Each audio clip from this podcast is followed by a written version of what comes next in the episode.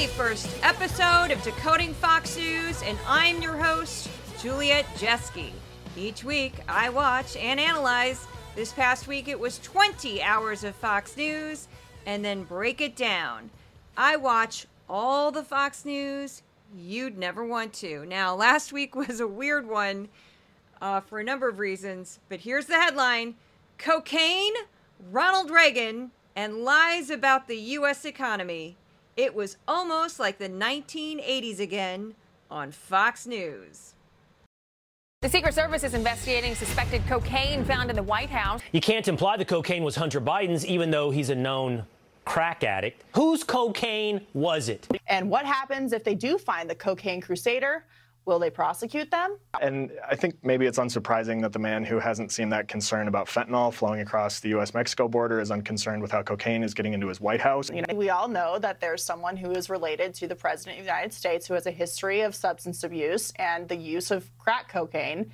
If they'll spin on this and, and lie about this and they don't want to get to the bottom of who brought cocaine into the White House, what else are they willing to, you know, not be so honest about. Cases where if you can't trust someone with the small things, like it's not a small thing, but with who brought cocaine into the White House, how can they be trusted uh, to make sure that they're going to the full extent that the law would allow in prosecuting other crimes? But a little cocaine in the White House, yeah, we don't want to get ahead of yeah. ourselves. I mean, it's outrageous the way they responded. We really hope it's anthrax and not cocaine a box full of cocaine. Joe Biden's got to dodge questions about a package of cocaine in his White House.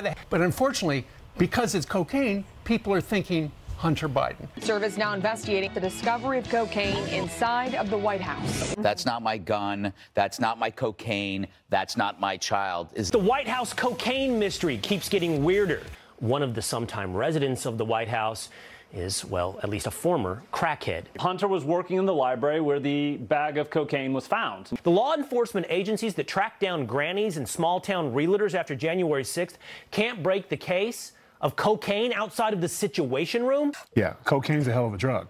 and Kamala Harris out in her office above the West Wing lobby where they found the mm. cocaine. You never know where cocaine's going to show up next. The White House press office planted the cocaine just so they wouldn't have to talk about like the economy. It's the country's most famous uh, addict in recovery, cocaine addict in recovery, pretty much living in the White House. After they uh, solved that uh, cocaine caper. Republicans demanding a briefing to learn how someone slipped cocaine past the Secret Service and into a cubby right next to the Situation Room.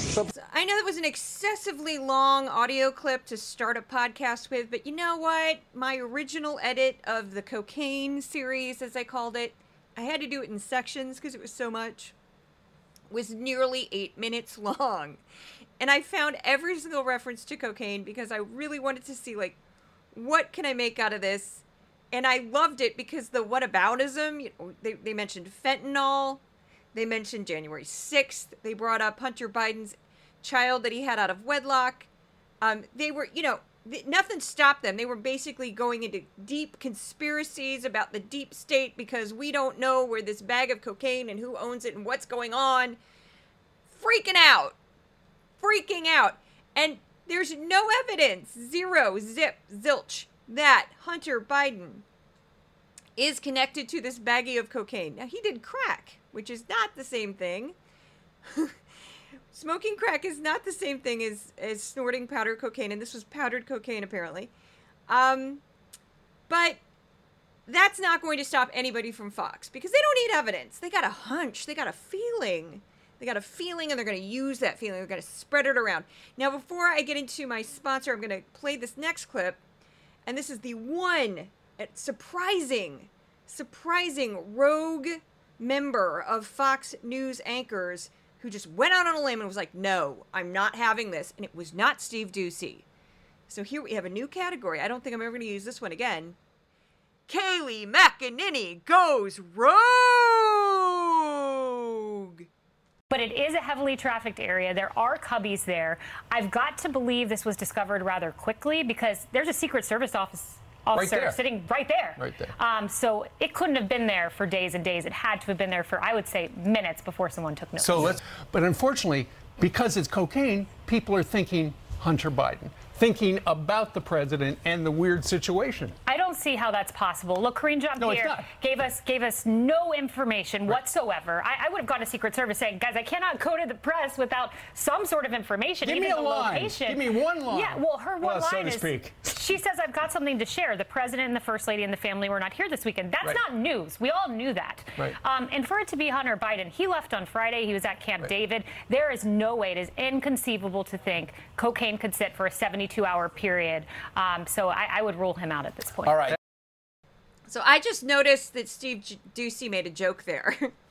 I did not notice that until now. Somehow, just hearing it audio, I caught it. He said, Give me a line. Give me one line. In a manner of speaking, I'm Steve Doocy.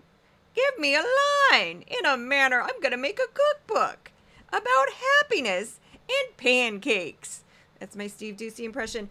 Okay, so yeah, I man, I wanted to start this entire podcast with that dreadful song from 1977.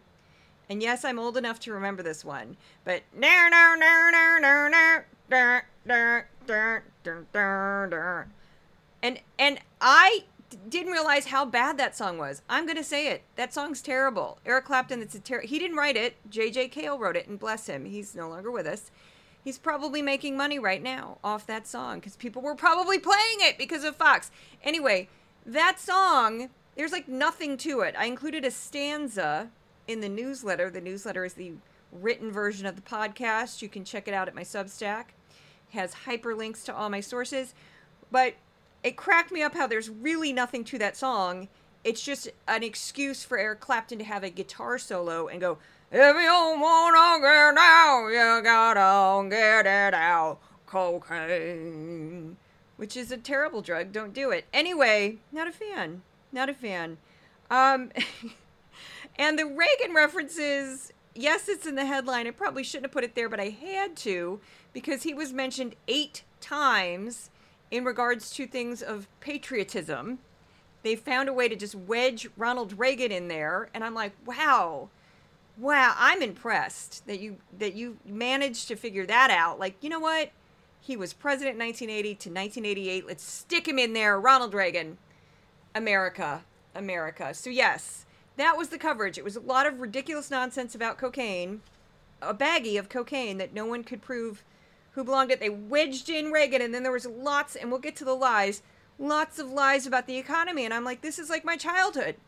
You're going to tell me that fair, free trade will lift all boats, and that you know making China a little capitalistic will lead to democracy. Lies. You'll tell me that unions are bad. I remember my childhood. I remember it. Um, because my dad was a union member, so that was not welcome in my household. Uh, he hated Reagan. So anyway, uh, before I get to the next clip, I should mention my sponsor since it's about to end. Uh, this the grant that pays my living expenses is about to end in mid August, and that's the Tow-Knight Center for News Integrity at the Craig Newmark Graduate School of Journalism at CUNY, and I'm a very much a proud graduate of that program. The rest of my income comes from readers of my newsletter and listeners to this podcast, and occasionally some of you will just send me stuff via various paid apps and I never call people out specifically because I know it's a privacy issue and I don't know how people feel about that. I don't want to embarrass anybody. Thank you so much if you've been one of those people. It's all been saved and I'm hoping that eventually the income from this uh, project will be high enough that that um, I won't even miss the grant and everything's going to be fine. So I've saved all of it. It's in a separate account. So because I'm not quite there yet, I don't quite make enough to live off this yet but I'm hopeful and I would love to be reader supported because it means I'm free to do whatever the heck I want. I'm free to give you whatever you want. Um, I had a, a couple requests for a specific uh, clip that I did include because it was, again, listeners of the podcast, readers of the newsletter. I want to support you as much as you support me. Uh, I'm not going to pull a Fox News, though. I'm not going to promote a fake story because I think it would make you happy. That's that's what I'm not going to do. They did that with the 2020 election. They got sued by Dominion Voting Systems, and they had to pay three quarters of a billion dollars in a settlement, which is nutty. The largest settlement ever. in the history of defamation lawsuits. Insanity. Um, if you would like to become a supporter of this project, you can go to my Substack for Decoding Fox News. You can go to my Patreon for Decoding Fox News. There's a little dollar sign next to my name on Twitter. Also, I'm on Threads. Just want to announce that before we keep going. I'm on Threads. It's new. It's owned by another billionaire who's not so great, but he's not as horrible as Elon Musk. So if you want to check out Threads, I'm really easy to find. I'm posting the exact same content that I'm posting on Twitter. We'll see what happens. I have no idea what's happening. So next up, we go from Kayleigh McEnany being the one dissenter, and we heard all those clips of them, you know, wrapping up Hunter Biden. I have a clip from Charlie Hurt, who's sort of like C-list Fox News. And they were so desperate last week because of the holiday. They were, you know, everybody was sub hosting and it was all weird and they had weird people they don't normally have on the five. It was just wacky. And Charlie Hurt was like all over the place, all over the place. And he said some really nasty things about President Biden. L- less of a family man and more just willing to exploit his family when it served to benefit him. If you remember in 2016, uh, when after basically after President Obama decided to support Hillary Clinton, which foreclosed uh, uh, Biden's ability to run in 2016, um, he blamed his decision to not run on his, the death of his son. Right. And then, of course, you know, he has exploited his the biography of, of his uh, first wife who died 50 years ago with his daughter. See, that's a horrible, horrible thing to say about another human being. Uh, just horrible. But I can disprove a, a lot of what he just said there. So, Beau Biden had a long and brutal battle with a cancerous brain tumor. From the time he was diagnosed, he endured surgery, chemotherapy, and radiation treatments for nearly two years before he died at the age of 46 in, and this is important, June 2015. Joe Biden declared he wouldn't run for president in October 2015, four months after the death of his son. Barack Obama officially endorsed Hillary Clinton for president in June of 2016. So Charlie Hurt's claim that Biden waited to say he wasn't running for president until after Obama endorsed Hillary Clinton is patently false. And what a horrible thing to say about another human being. Now, this is another clip that's just jaw droppingly bad. Charlie Hurt again talking about the cocaine. And quite frankly, I, I was sort of half joking when I said that I thought that the White House press office planted the cocaine just so they wouldn't have to talk about like the economy and everything else. But they would rather talk about uh, Hunter Biden, the crackhead. You think than, so? Oh, they would much rather talk about that than they would rather defend his record. So I'm going to make a transition from this cocaine, trying to cover up for the bad economy, uh, because Charlie Hurt said that more than once last week, and he wasn't the only person that sort of intimated that. And it was really comical because we also had a jobs report that came out last week that was quite good, and inflation is dropping. But I found just a chef's kiss of clips. These are my favorite ones to do. So I heard the first half of this clip. It was from a show called Kudlow, which was Thursday night. Friday morning, Steve Doocy introduced this clip, and it's Larry Kudlow, who's been on Fox for ages, and he says a lot of inaccurate things all the time. And this one was kind of hilarious uh, because I immediately knew he was full of nonsense when he made this statement. And I remembered a clip. This is my crazy brain. This is why I was meant to be a researcher. I remembered a clip. Uh, I said, wait a second. Somebody at some point said something about manufacturing. Somebody, wait, I didn't clip it. I didn't cut it, meaning I didn't cut it from the episode, but I know it's there. so I went to my spreadsheet. I typed manufacturing. Boom, found it. Had to go through the entire episode, find where I put it in the spreadsheet. Like, where is this? Like, how many minutes is this in, roughly? Found the clip, cut the clip, stuck it with this one, and it was like Eureka, which was the name of my high school, by the way. But anyway, Eureka, Missouri. Uh, I'm just gonna play the clip, and it's, just I yeah, this is what I live for in this gig. This is literally what I live for. Joe Biden's Bidenomics is really a lot of Biden baloney. I don't mean to be personally disrespectful, but the man's incapable of telling the truth about the poor state of the American economy. Now, to quote my hero, President Abe Lincoln, quote, you can fool all people some of the time and some people all the time, but you can never fool all people all the time. He keeps making the case that we're in some kind of manufacturing boom. But the numbers show we're in a manufacturing recession. So, for starters, recession is a very specific definition, and we are not in a recession by any means.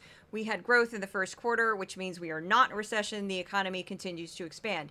Number two, I searched for this. This clip, as I explained, is from April of this year. And I did find other backing information that backed this up, other articles, but I thought, you know, Fox clip would be perfect to go with this clip. And this is from Fox and Friends in April. With supply chain still impacting our global economy, America is now shifting its manufacturing focus where it should be to building plants here in the United States with a record surge of new factories. Manufacturing related construction spending reached $108 billion last year. That's more than the amount spent on schools, healthcare centers, or office buildings. Fox business anchor and host of American Dream Home, Cheryl Casone, joins us right now. Cheryl, good morning. Good morning. This is great because during the pandemic, we realized with, um, with such a bottleneck over in China, we weren't getting a lot of stuff because so much was made over there. Now the emphasis is on making stuff here. Yeah, and, and, that construction spending is going to building factories in all different parts of the country, which is really exciting because this brings communities. Think about all the things that go around a factory: food trucks, clothing shops, right. uh, apart, you know, new apartments are built. I mean, communities are built around these factories. So I want to give you a little bit of a backstory of why that U.S. manufacturing story stuck in my brain so well.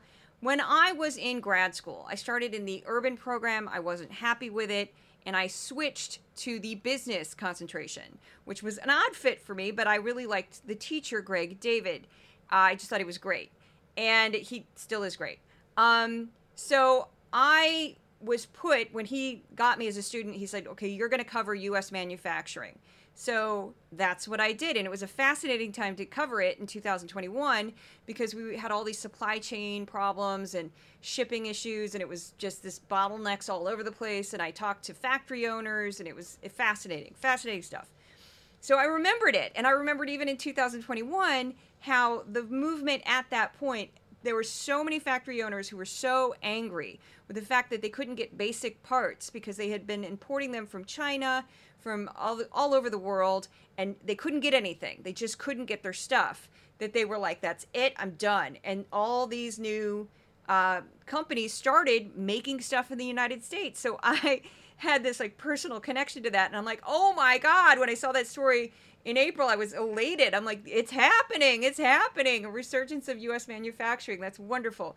So, anyway, here's a clip from our hero. She's the, um, you know who I'm talking about if you're a regular, the unofficial superhero of decoding Fox News. I don't, people ask me all the time, how do you do your job? I would lose my mind. And I go, you know what? How does Jessica Tarlov do her job? I would not be able to sit next to Jesse Watters for more than five minutes. like, no, there, no, I couldn't do it. I would get up and leave. I'd be like, I can't, I can't. I'm like, no, no, no. You're going to have to. I can't. I can't. I can't. I can't do it. I'm just gonna scream at him. So this is Jessica Tarlov, a very quick clip about the U.S. economy from the Five. She's the liberal, by the way. But you have that juxtaposed with the fact that Joe Biden is out there today. We got this jobs report. We have the longest streak of unemployment under 4% in American history. And people are talking about how, oh, they're not good jobs or it's, you know, people not in prime age. The prime age okay. employment is 81%. That's the highest since April of 2001. Oh, That's extraordinary. So Shannon, tell me why people don't feel that way. That's a classic Judge Jeanine move there. Just tell me why people don't feel that way. I don't know. Is there a network or something that tells them a bunch of nonsense? That tells them that we're in a recession, even when we're not? That says, here's the thing. Yeah, Greg Gutfeld. Greg Gutfeld, that's it. Can you hear that? I just threw a pen. I just, we're doing prop comedy over here. Prop comedy on decoding. I'm blowing out my audio. I'm going to have to turn it all the way down. Oh my. Shut if you're new to the podcast, I sometimes do impressions of the people I talk about. This is something that started off as sort of an accident, and then it sort of turned into a thing. And now people request me to do certain people, and I, you know, hey, Judge Ginny is very funny to me because she's dressed to the nines. She has amazing shoes, makeup, hair, bam, and then she's completely unpredictable. And as a person who used to do, uh, I, I used to be a performer myself. Anybody is fun to watch on stage if you have no idea what they're going to do next. That is something that, an- as an actor, you when you got to play a character like that, it was so much fun. Like, what are they going to do? I don't know. Michael Shannon plays characters like that all the time. He's like a character actor. He always plays like crazy people, and you're like, is he to kill? He's to chop their head off? Is he to dance? What's he to do? Set fire to something? I don't know. Steve Buscemi plays characters like this. Anyway, um, this is a shout out to Dave Pakman, who, bless you, always gives me credit when he uh, uses my clips on his show, and he has a theme of this is Steve Doocy goes rogue. He's going off script. Doocy's going off script. And that you have just touched on the, the problem for the White House, and that is they've got some pretty good numbers going on. Uh, the jobs number is expected to come out a little later on today. It's expected to be about 250, 225,000. Unemployment is expected to drop down to 3.6 percent. Yesterday there was a blowout number. ADP said that a, about a half a million jobs were added in June. The construction sector itself added 97,000 jobs in June. That's the biggest increase month over month in a decade. So they've got these pretty good numbers, but the White House is stuck with a couple of people who are having a problem selling it. Isn't it amazing when they can't hold it in on Fox, when they even can't even hold it in? The propaganda machine that the network is, some of them will just break off and they just can't hold it in. Kayleigh McEnany talking about the cocaine. Steve Doocy talking about the jobs report. Uh, Jessica Tarlov is hired to be the liberal, so that's fine. She's doing her job, but still, like, wow. And Dave Pakman, if you don't know him, he, I, I, I think he's younger than me. Uh, he looks younger than me. He has a show on YouTube, and he's just, it's like a political. He's more of a political pundit. Uh, kind of like Brian Tyler Cohen, who I also adore. I think Brian Tyler Cohen is great. He used one of my clips, also gave me credit if you use my clips, just give me credit and I will be your best friend. Basically, Sam Seder has done that. Um, uh, I'm a huge fan of Pod Save America. I'm giving all my my plugs to the shows that I listen to. Uh, Anthony Davis, who I'm going to be working with him next this week on a podcast. I'm filling in for Ron Flipowski, and I hope I said his last name right. And uh, Aaron Rupar, also going to be with on his podcast. So some big things are coming, but uh, yeah, I have a bunch of shows that I watch, and anytime anybody uses one of my clips, and, and I, because I don't usually get to watch it because I'm working constantly, but somebody will give me a heads up and go, somebody used your clip, and I get so excited. I get so excited. I'm like, oh my God, because I never see it. And then people will send me clips. And I found out somebody was using my clips and not giving me attribution, and that person got blocked on Twitter. So this next clip was listener reader requested. Um, I sort of crammed it into the newsletter. It's Jessica Tarlov again. I couldn't really spend a lot of time on this because it doesn't really fit. I'm just running out of time, and I've got a couple bogus experts coming, and I thought that they were more important because they fit the week better. But because people wanted me to include this clip, I'm including this clip. And this is something that I've written about before in previous newsletters. I've done videos about it before. Um, it's the difference between tax revenue in blue states and red states and that is federal tax revenue uh, in addition to state revenue. But Jessica Tarlov, I'll let her speak for herself. This is also from the five. But I think it's wonderful that there are new boom towns and boom states, and I think that that should be celebrated. I also think that it would be great then if there are these southern Republican controlled states that they start paying their fair share and take care of Alabama, Mississippi, Arkansas, and Kentucky because I'm sick of taking care of them from up here in New York or in California because blue states pay the highest taxes, and then those federal dollars get shipped down south to make sure that they have decent schools, they have health care, they have good roads, et cetera. So by all means, South Carolina, Nancy Mace, who wants to take uh, credit for things she voted against, please give some money to Kentucky, help them out. Tommy Tuberville, talk about you all the time. You should be paying more and taking care of your own people instead of feeding off of Democrats that pay higher taxes.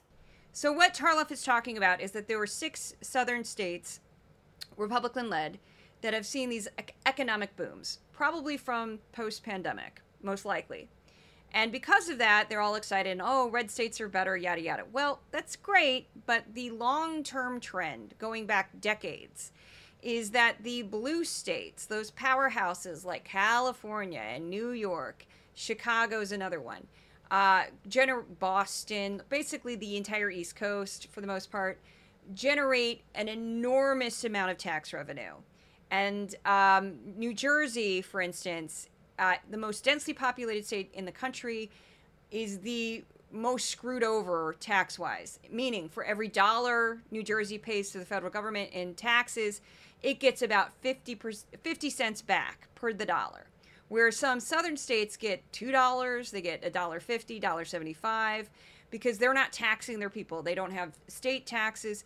And this gets really complicated in that in the 1930s, there were laws uh, created to wire, to, to send electricity basics like, you know, water, electricity, phone lines to rural areas because the um, utility company said it's not worth it. We're not we're not going to put out wires to these places in the middle of nowhere. We won't make our money back, or if we do, we're going to charge them these crazy amounts of of money because it's just you know so much more work. And the federal government was like, you can't do that. We're going to subsidize this, so they will pay the same rates as people who live in the city, where it's more efficient to wire you know 100 people or 1000 people than it would be if they're all out in the middle of nowhere so most people in these, you know, kind of middle of nowhere states have no idea. they wouldn't even have basic utilities if it not were not for the federal government. And yes, the blue states do subsidize the red states for the most part. There's a, a couple exceptions like Florida and Texas have been consistently revenue uh, generating because they're huge. and They have a lot of people in them. But like Mississippi, Alabama, my home state of Missouri doesn't do so great. Arkansas, there's a lot of states that just don't they don't make a lot of money and they need a lot of help. So this next clip I just thought was funny because it was July 4th and again Reagan came up 8 times. Why? Why are we talking about Ronald Reagan? okay, let's talk about Ronald Reagan. Um, but they were talking about Ronald Reagan and there was a section, none of the clips were really great to pull. It was just like Reagan's wonderful stuff like that. But um, this is a clip which was just this is so classic Fox News. So the National Forest Service put out some suggestions of alternatives to fireworks. It was like silly string and you know just like lights and fun stuff that wasn't flammable basically that you could go to the woods and hang out with your friends or in the backyard and not blow anything up and not scare dogs and uh, wild animals and stuff like that. So not accidentally catch your house on fire, end up in the ER. So that was all it was with suggestions. And of course, Fox News took this to mean this is a government ban on fireworks because that's exactly what Fox does. They just they just lean in. The network leans in to fear and paranoia at all times. 2020, Newsom banned fireworks as a COVID measure, and the city responded with a plethora of fireworks. It's in the national anthem. Do you remember? The rocket's red glare, bombs bursting in air. But what happens? Then the smoke clears and we can see the flag. That's part of the whole thing. The smoke yep. will clear. All right, the, the Earth is not going to end because we blew off a couple of fireworks. This is a time-honored tradition of all the things people are trying to cancel and go woke on. This is one I think the way we celebrate Independence Day will continue. There's okay. a reason why. It's the same reason people love guns to have the awesome power of something that can blow up in your hand, and and and know that part of freedom is the danger of freedom. I mean, people are in But there are some people who are so disgusted with the Fourth of July, some Americans, that they are going to other countries uh, so that they don't have to be here to celebrate it. How the Judge Jeanine clip is funny there because that was in the same segment. And why is she talking about that? There's nothing to do with fireworks. She's like, some people have to go to other countries. I'm like, those people have a lot of money. If you have enough money to just leave the United States to avoid a holiday, damn, cheers to you. I, you know, hey, I don't even go to Queens often. Like, and I live in Brooklyn.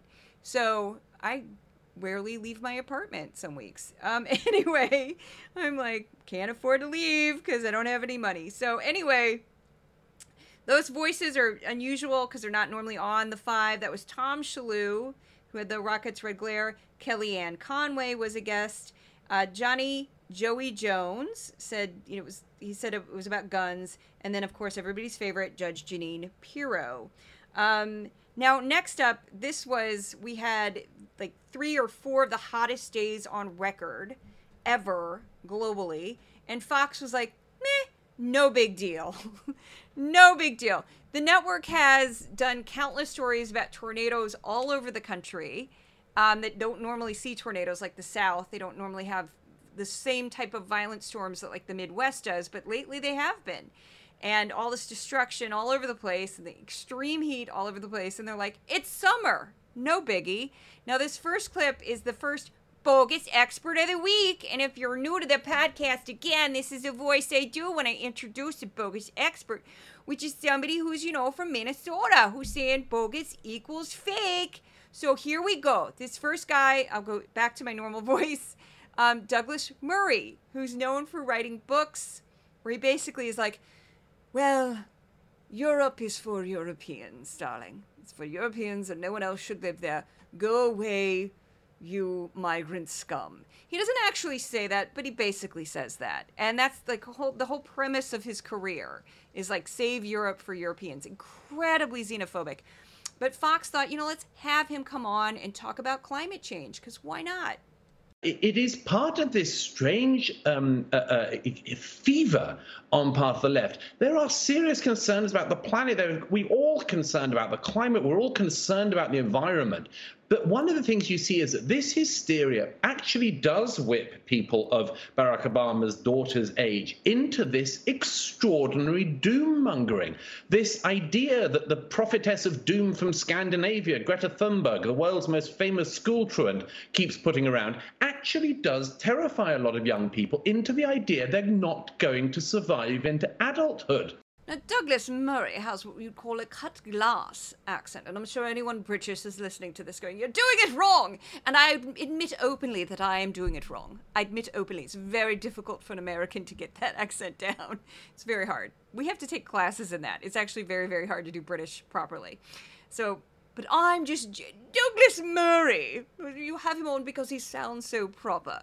Now, what did he say there? He just said people are overreacting. He gave us no data. He gave us nothing to support anything. It was just a lovely opinion that's worthless. Now, the next bogus expert, also talking about climate change, is Marc Morano, a repeat offender.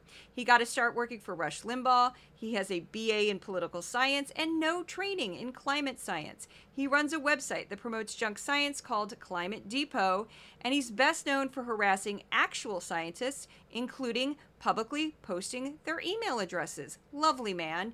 Now, I'm going to break down what he says because he does try to actually use data and other jargon, but he's spewing a bunch of nonsense. Yeah, in fact, when you mentioned the CNN headline, they're saying the hottest year ever. First of all, we had thermometers since the you know the 1870s or so, and that was the end of the little ice age. So, and also Biden's EPA has a heat wave chart up that shows heat waves in the United States, the heat index. The 1930s were probably 10 times hotter than any records we're looking at now in terms of, of state records and city records. So he just said that the heat records from the 1930s were 10 times higher, probably 10 times higher than they are now. That would include uh, temperatures of like a thousand degrees Fahrenheit. I'm just pointing this out. So, what on earth are you talking about? You were very specific in that you used the term heat index 10 times higher. That has a meaning, you know, that has an actual meaning. And 75% of all U.S. states had their heat records before 1940. So-, so I couldn't look up the states. I couldn't find that. That was very specific. But I did look up global temperatures from 1940. The reason why he says 1940 is there was a little peak in the 1940s of higher temperatures. But then it went right back down. And then when you really see it kick up is in the 1980s. So weirdly, another 80s reference, but yes, it kicks it kicks up dramatically in the 1980s. I included in the newsletter a chart from climate.gov and it shows the average global surface temperatures and it's dramatic. It's it'll scare you. It's like wow. It's you do see this small peak in the 1940s and then it goes straight up like a ski slope. Kind of terrifying. So here's the rest of his clip. So this is a situation where every little tenth of a degree, some cases hundreds of a degree, they start declaring the hottest day, the hottest month, the hottest year. And even NASA's own scientists once said these are not important scientific declarations, but they are important political declarations. Right. And they're, of course, ignoring the satellite data, which shows that we're on a almost nine year no change in temperature going back to about 2014 15 now. Yeah. So that is not true. So according to Reuters, this is published this year. I again included links to this in the newsletter. Um, Reuters fact check. It takes several decades worth of data to show a trend in global warming. Global surface temperatures are affected by annual Pacific Ocean patterns known as El Nino and La Nina. El Nino patterns bring hotter temperatures, while La Nina tends to result in cooler than average temperatures.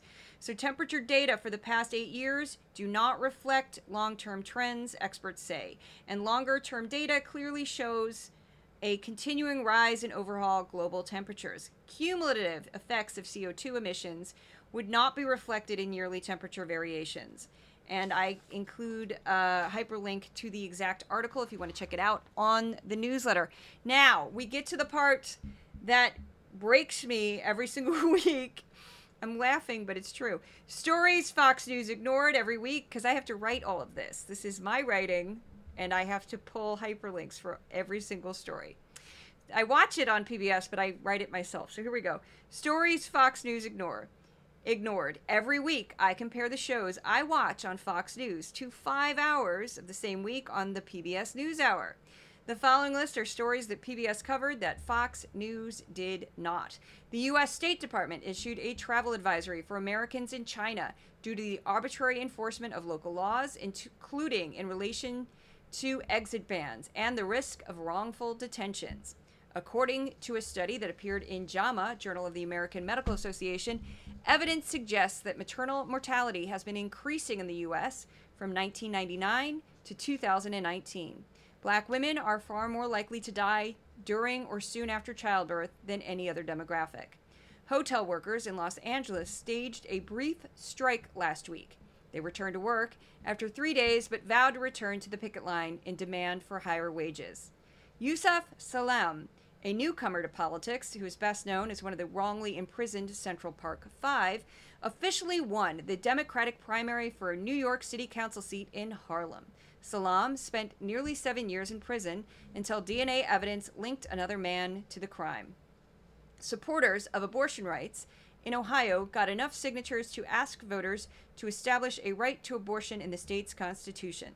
The Ohio legislature is trying to pass a bill that would raise the threshold from a simple majority to 60% for any new ballot measures to become law. They're doing that just to block that um, abortion rights ballot measure.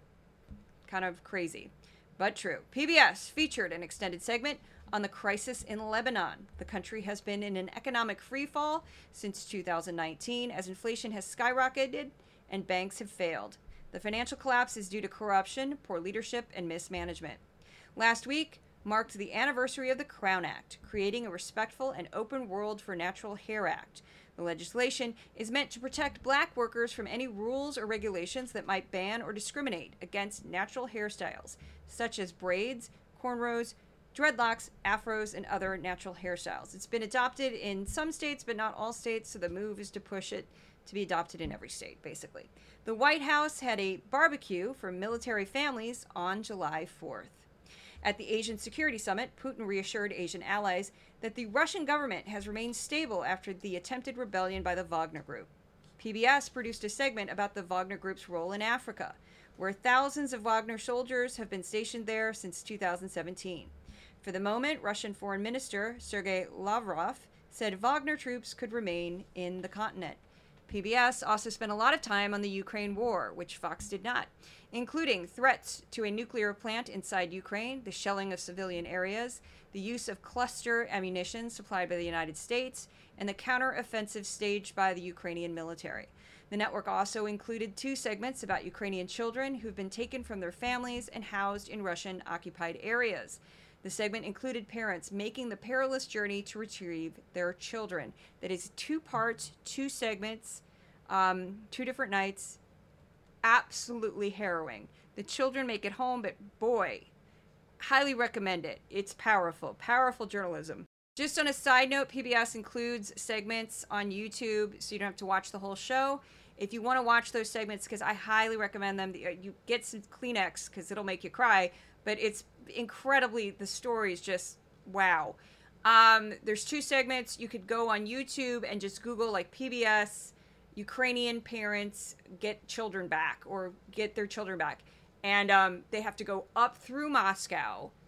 They, these are Ukrainians. It, it, just terrifying because they can't go through the war zone, so they have to go up through Moscow, back down into Russian occupied territory to get their kids out. It's just wow.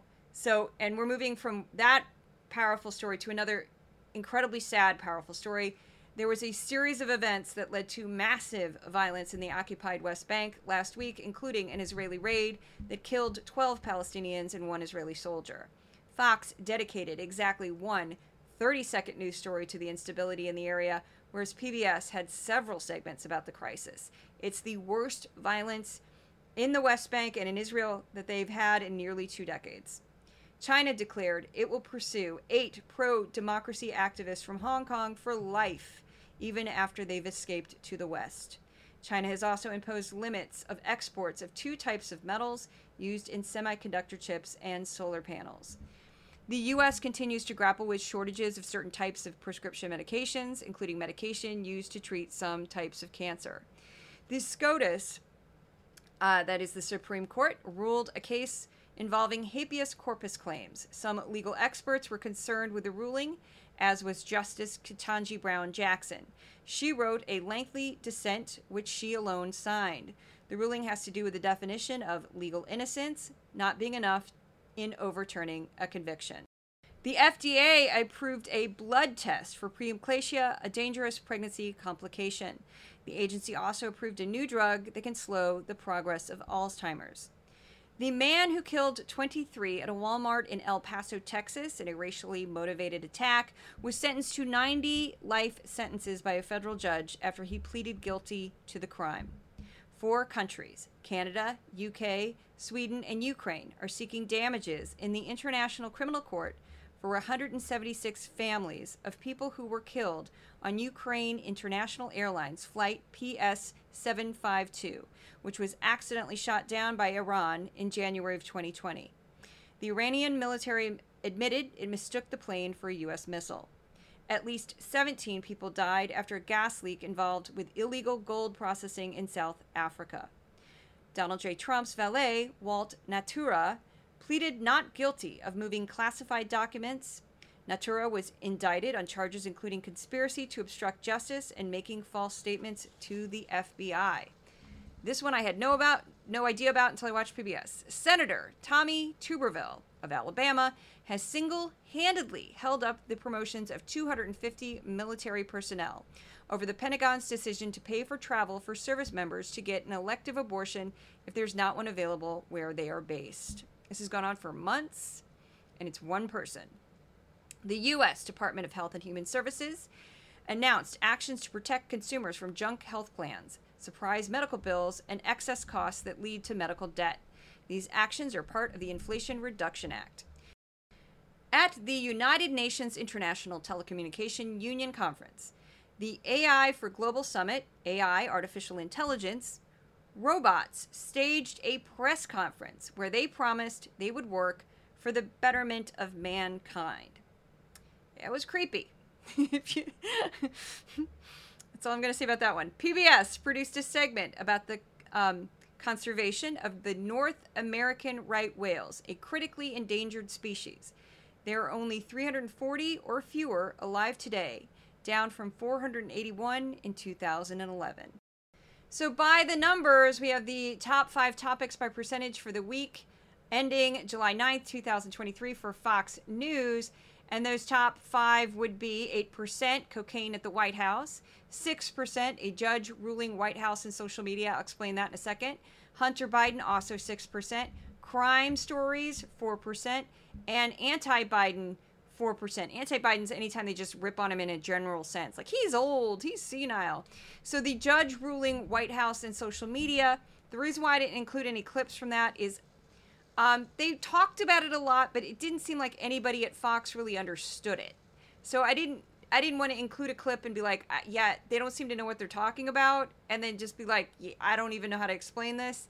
So it's this weird case where a federal judge who was a Trump appointee basically blocked the White House, several agencies from even contacting social media, which is a little wacky because things like child porn and and dangerous illegal activity sometimes has to be flagged by the federal government. They have to step in and say, "Hey, you need to take that down, or we need to investigate that." It's not just uh, election interference and other uh, stuff that they've been involved in. It's in misinformation about health and and things like that.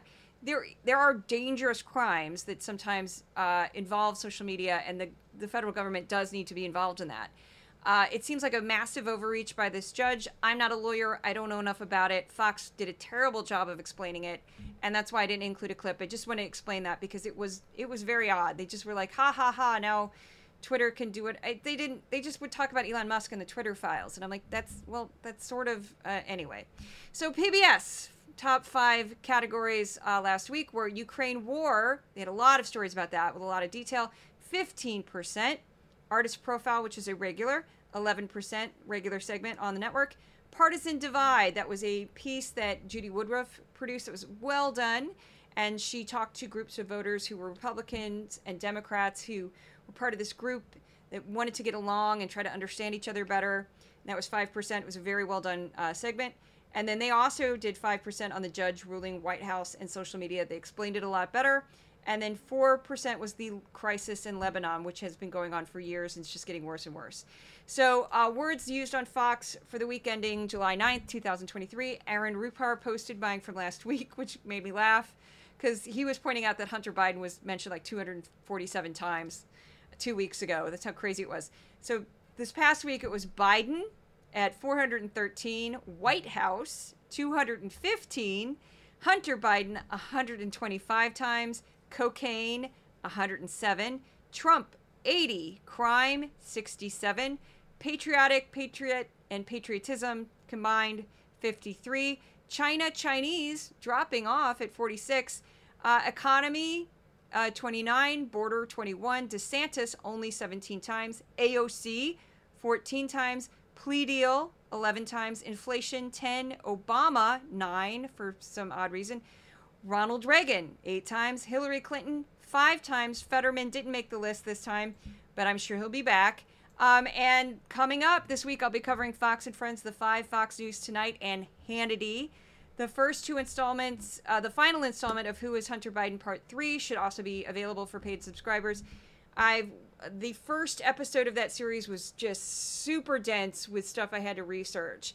Um, episodes two and three are pretty light, so this should go much faster. And I will also have a podcast appearance on Aaron Rupar's show, and I'll be sub hosting for Ron Filipkowski on MAGA Uncovered with Anthony Davis. And you may have seen me on Anthony Davis's show before. He's British. He interviewed me. He's very good at interviewing people. He, Reed Galen is also very good at interviewing people. I've been interviewed by a number of different folks, and Reed kept asking me questions. I was like, wow, I didn't see that one coming at all. And uh, Anthony Davis is just, he knows how to make you feel comfortable and he, he just is very good at what he does. Um, but he's been working broadcasting for years. So um, I'm looking forward to that. Aaron Rupar is like a superstar. I love him. I was a fan of his before I did this sort of work. Um, thank you guys so much if you've lasted this long through the podcast. Odin and Thor are sleeping right next to me. They send their love. If again, if you'd like to become a supporter of Decoding Fox News, you can go to my Substack. I'm not at uh, livable wage yet, but I hopefully will be in a couple months. I'm, you know, I believe it's like I'm about to go right off a cliff, but I have faith. Um, you can go to Decoding Fox News at Substack. You can go to my Patreon for Decoding Fox News. And there's, again, that little dollar sign next to my name on Twitter. And I have one more thing to announce. It finally showed up. I have the memoir for uh, for Kari Lake, and I will be doing segments from that probably for intermittently for the heck of it probably for paid subscribers because i don't know if i want to put it out to a huge audience because it's kind of goofy Um, and I'll be putting that on my Patreon as well. But Kari Lake, everybody's favorite non governor governor. She is Carizona, and it is Arizona, damn it. And how dare you say I'm a loser? Because I know I'm a winner, and you're fake news. You are. You're fake news. Okay, thanks for listening. I'll see you in the next podcast.